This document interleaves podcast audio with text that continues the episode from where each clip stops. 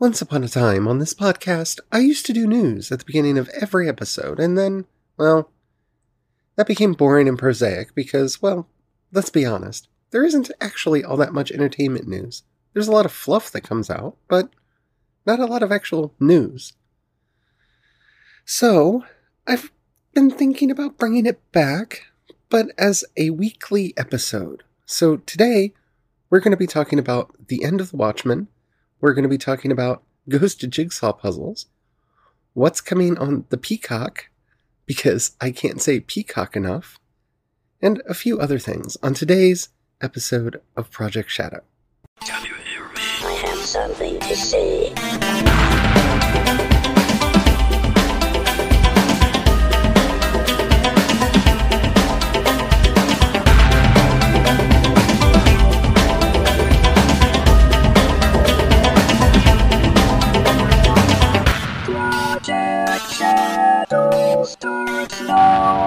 Hello everyone, how are you doing today? My name's Charlie. You might know me better as sci-fi fantasy writer C.E. Dorsett, especially if you're reading my latest book, Crucify My Love. And yeah, I'm getting back into the news, because I'm getting back into the news.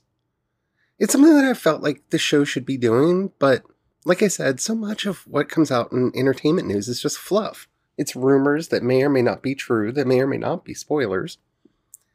And, well, it's rare that we actually have enough to do every day, but once a week, that sounds about right. So I'm going to give it a try, and hopefully you like it. But before we get into all that, if you haven't already, please do take a moment to rate this podcast in whatever app you're listening to me on. It really does help out a lot. It tells the algorithms to share the podcast with more people, and the more people that listen, the bigger the community. The bigger the community, the better the chance we have of actually communicating with each other, and after all, that's why I do this in the first place. Thank you to everybody who's already done that.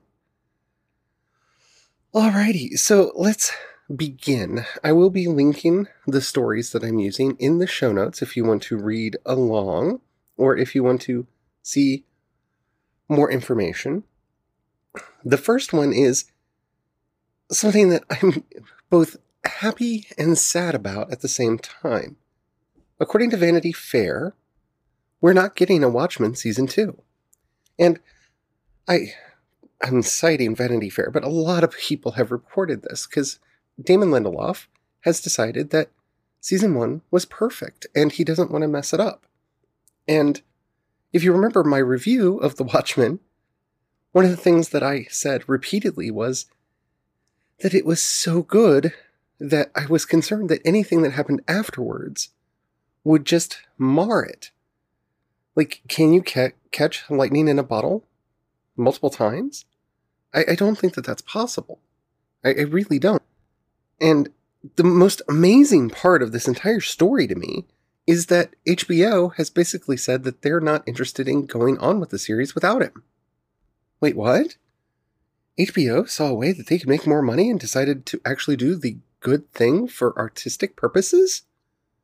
Wow. Streaming really is bringing in a brave new age of media and content, isn't it? This is fascinating to me because if you remember, and I'm not going to do spoilers, but if you remember back when I did the review for The Watchmen Season 1, or The Watchmen series apparently now, I talked about how much I loved the ambiguity of the end. Did it work? And that's something that I loved from the original comic, is you get to the end and, well, you saw all of the crazy machinations that Ozymandias went through in his attempts to save humanity from itself, but we don't learn if they're actually going to be saved. We don't learn what the aftermath is of the squid attack. We don't know. People could go on and just destroy the world anyway. We didn't know. And that ambiguity, mixed with the horrible, horrible measures that Ozymandias was willing to go to, left such a beautiful and powerful question that doesn't resolve itself. The question that resounded throughout the original comic was, who watches the Watchmen? And that's something that we see in this. We don't know what's going to happen to the Tulsa police after the events of our story? Are they going to continue wearing masks and being brutal? We don't know. What's going to happen to Sister Knight? We don't know. What is going to happen to the Seventh Cavalry? Are they gone? Are they going to reform in some other form? What is going to be the effect on the country? We don't know. We have no idea. And that sense of ambiguity is so powerful and so moving. I'm glad they decided to end it there. There's a lot you could do with a season 2. But let's face it, if they're not careful, Watchmen could descend into being either The Boys on Netflix, Netflix, on Amazon Prime, just a boring, grimdark show for the sake of being grimdark with absolutely no point, purpose, or need for existing. Or it could devolve into being just a superhero show. And that's not what it should be either. So being able to stop here at this high point with this perfect story told in such a wonderful way, it will be what it is forever. A wonderful sequel to a story that should never have been able to have a sequel.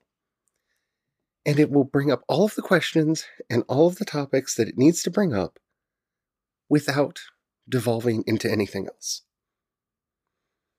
That's exciting to me. That's really exciting to me. So I guess this is one of those points where I have to say, kudos, HBO. I'm really glad that you decided to stop now. And I kind of wish more companies would realize when their Terminator franchise is over and just needs to end. Or their Alien movies. As much as I love Alien, at least take it away from Ridley Scott. If anything, if we learned anything over the last couple of years, stop letting Ridley Scott go back to his original content. He doesn't know what he's doing anymore. Alrighty, our next story comes from Vox, and we're talking about things that are going to be on The Peacock. Which, I'm sorry, I'm not laughing because the word peacock is intrinsically funny, but because this is, oh my goodness, this is a live action version of a story from 30 Rock, where they were going to rebrand NBC as The Peacock, and did, because Jack Donaghy thought it was a good idea, and they were trying to get the kids in. Yeah. I just think that this is such a weird name for a streaming app. I mean, it makes sense because, well, it has been NBC's logo for a very long time, but yeah, The Peacock. I don't know how that's going to work out. Anywho, so they're going to be doing tiered content for this thing, and I think this is smart. Because I'm kind of unwilling to pay for anything from NBC Universal, so there will be a free tier. There will be over 8,000 hours of ad-supported content on the streaming service when it launches. Okay, I can be down with that. I'm hoping that it will eventually become something great, but, you know, it's going to have all of their TV shows, but next day, so you're not going to get them the day that they come out, but they will be there. And, okay, that's nice. It will have virtual channels, because they're wanting to bring back channel surfing. That's weird. I think that is a really weird idea, because I know for me, I've been doing streaming media for so long, the idea of sitting there and flipping through channels, like when I go to visit family who don't have a streaming box, it feels so strange to flip through and see shows already in progress, and like, I've not done that for so long.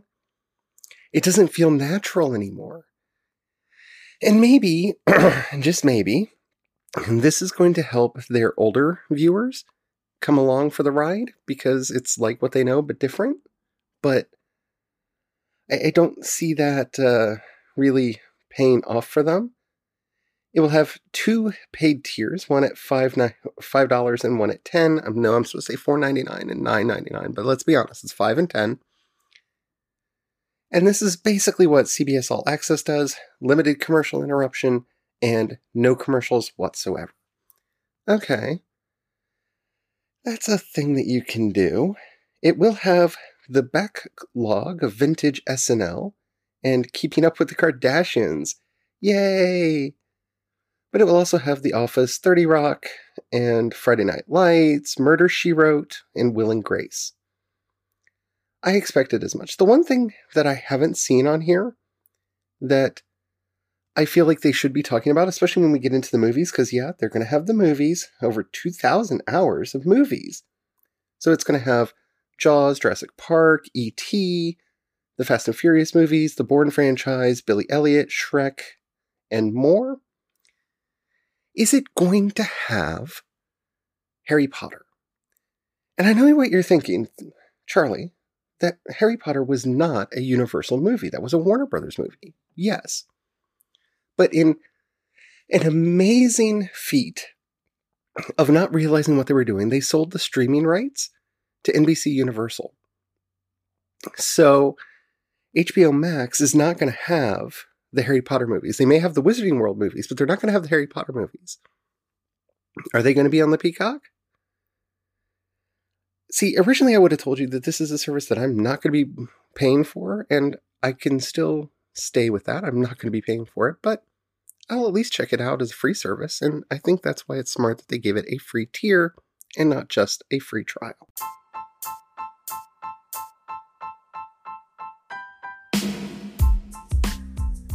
Our next story comes from the dork side, and I'm not going to go through all of the chain of articles that they get to through this, but I'll put a link to it in the show notes so you can check it out. But essentially what it boils down to is apparently Disney Plus is maybe, possibly, kinda, sorta, working on a Knights of the Old Republic TV series.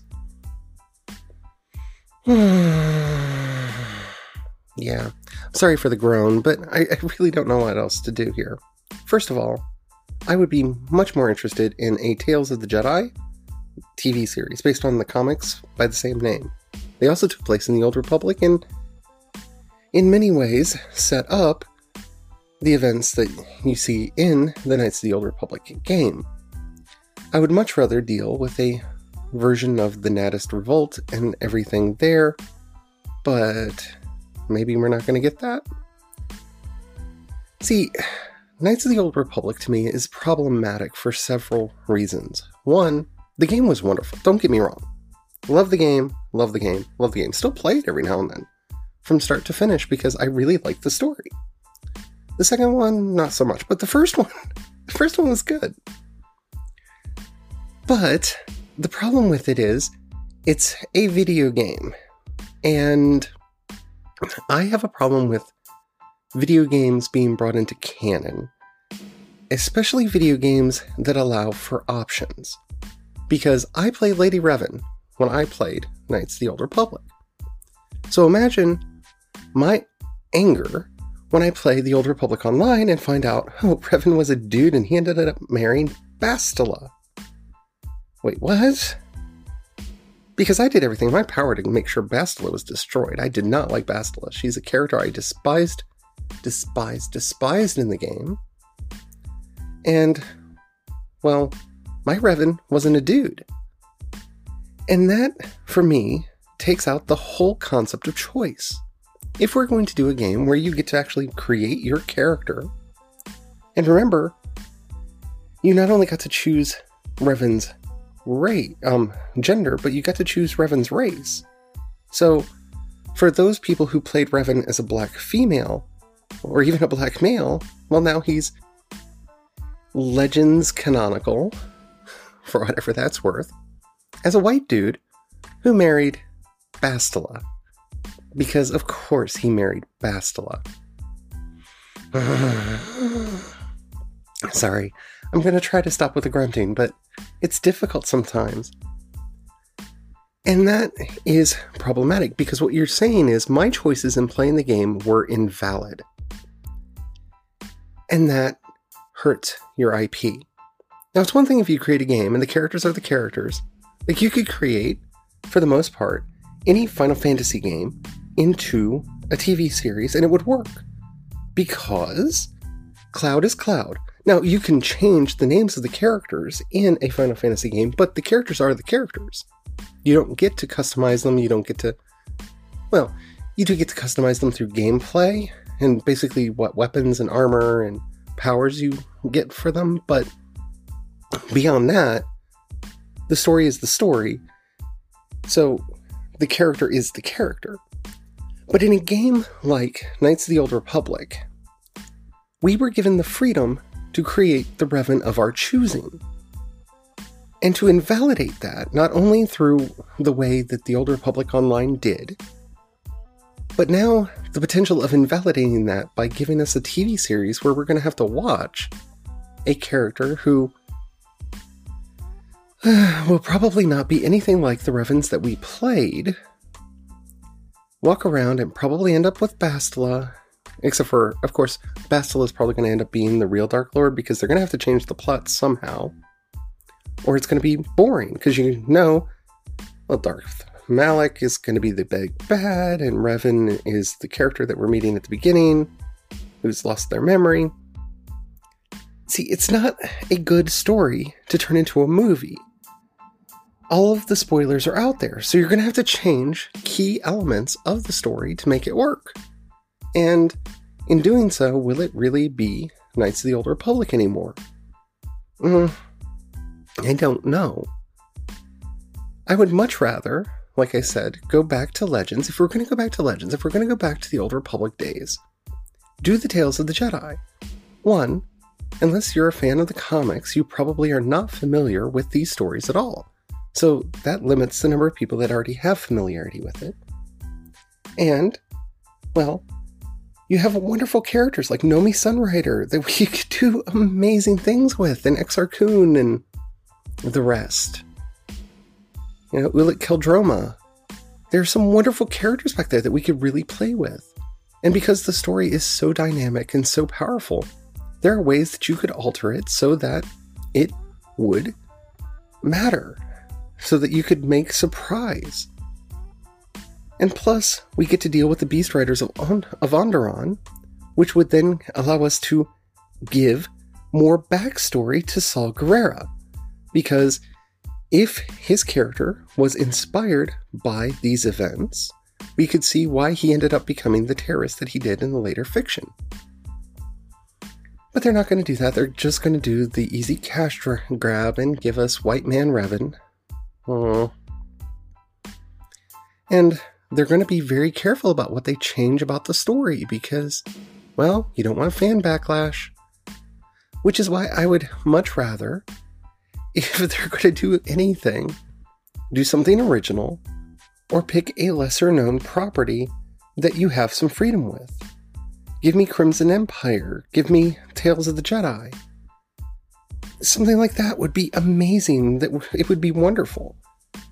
But I don't think that they have the latitude that they really need to have in doing a Knights of the Old Republic TV series. But I may be wrong. If you want to see it, let me know. If you think that they can pull it off, let me know. I don't think that they can pull it off. I really don't. I don't think that there's enough there to turn it into an interesting story. Alrighty.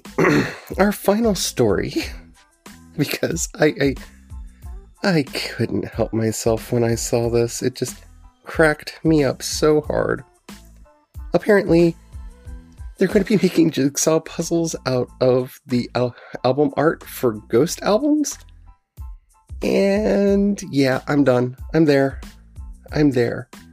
In fact, I want all of the cheesy Ghost merchandise that you can give me, and I mean all of it. I want TV trays. I want little statuettes that we can put up. I want candles. Give me all of the cheesy, and I mean cheesy. The gaudier plastic, the nastiest cheap stuff that you can give me, because I just feel like it's in brand. I'm down for this. I don't really do jigsaw puzzles, but I might start just to put together a Meliora or a Square Hammer or a He Is. And I will definitely glue them together and hang them on the wall, because how kitsch is that?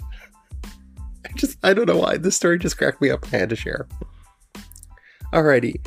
I hope you enjoyed this first foray back into doing news as a weekly feature on the show. I had fun doing it.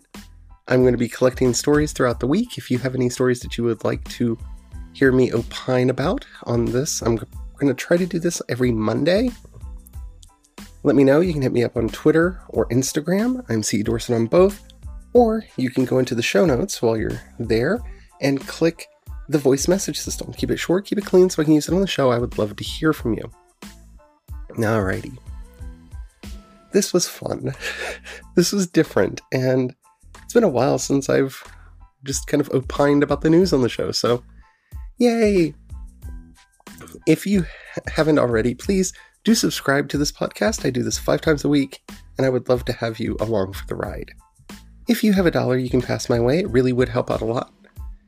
In the show notes, you'll find a link to both my Patreon and the listener support. As little as $1 a month really does go a long way to help me pay for software, pay for hosting, and which, by the way, that's for the website, not for the podcast. I am wonderfully hosted through Anchor. And it helps me keep the lights on. I like being able to pay my bills. Thank you to everybody who already does that. If you don't have any money right now or you don't feel like giving, that's perfectly all right. But if you know anybody that you think would like this show, do share it with them. That helps out immensely as well. Alrighty. Well, that's it for today. I hope you had fun. And until next time, don't forget to have the fun.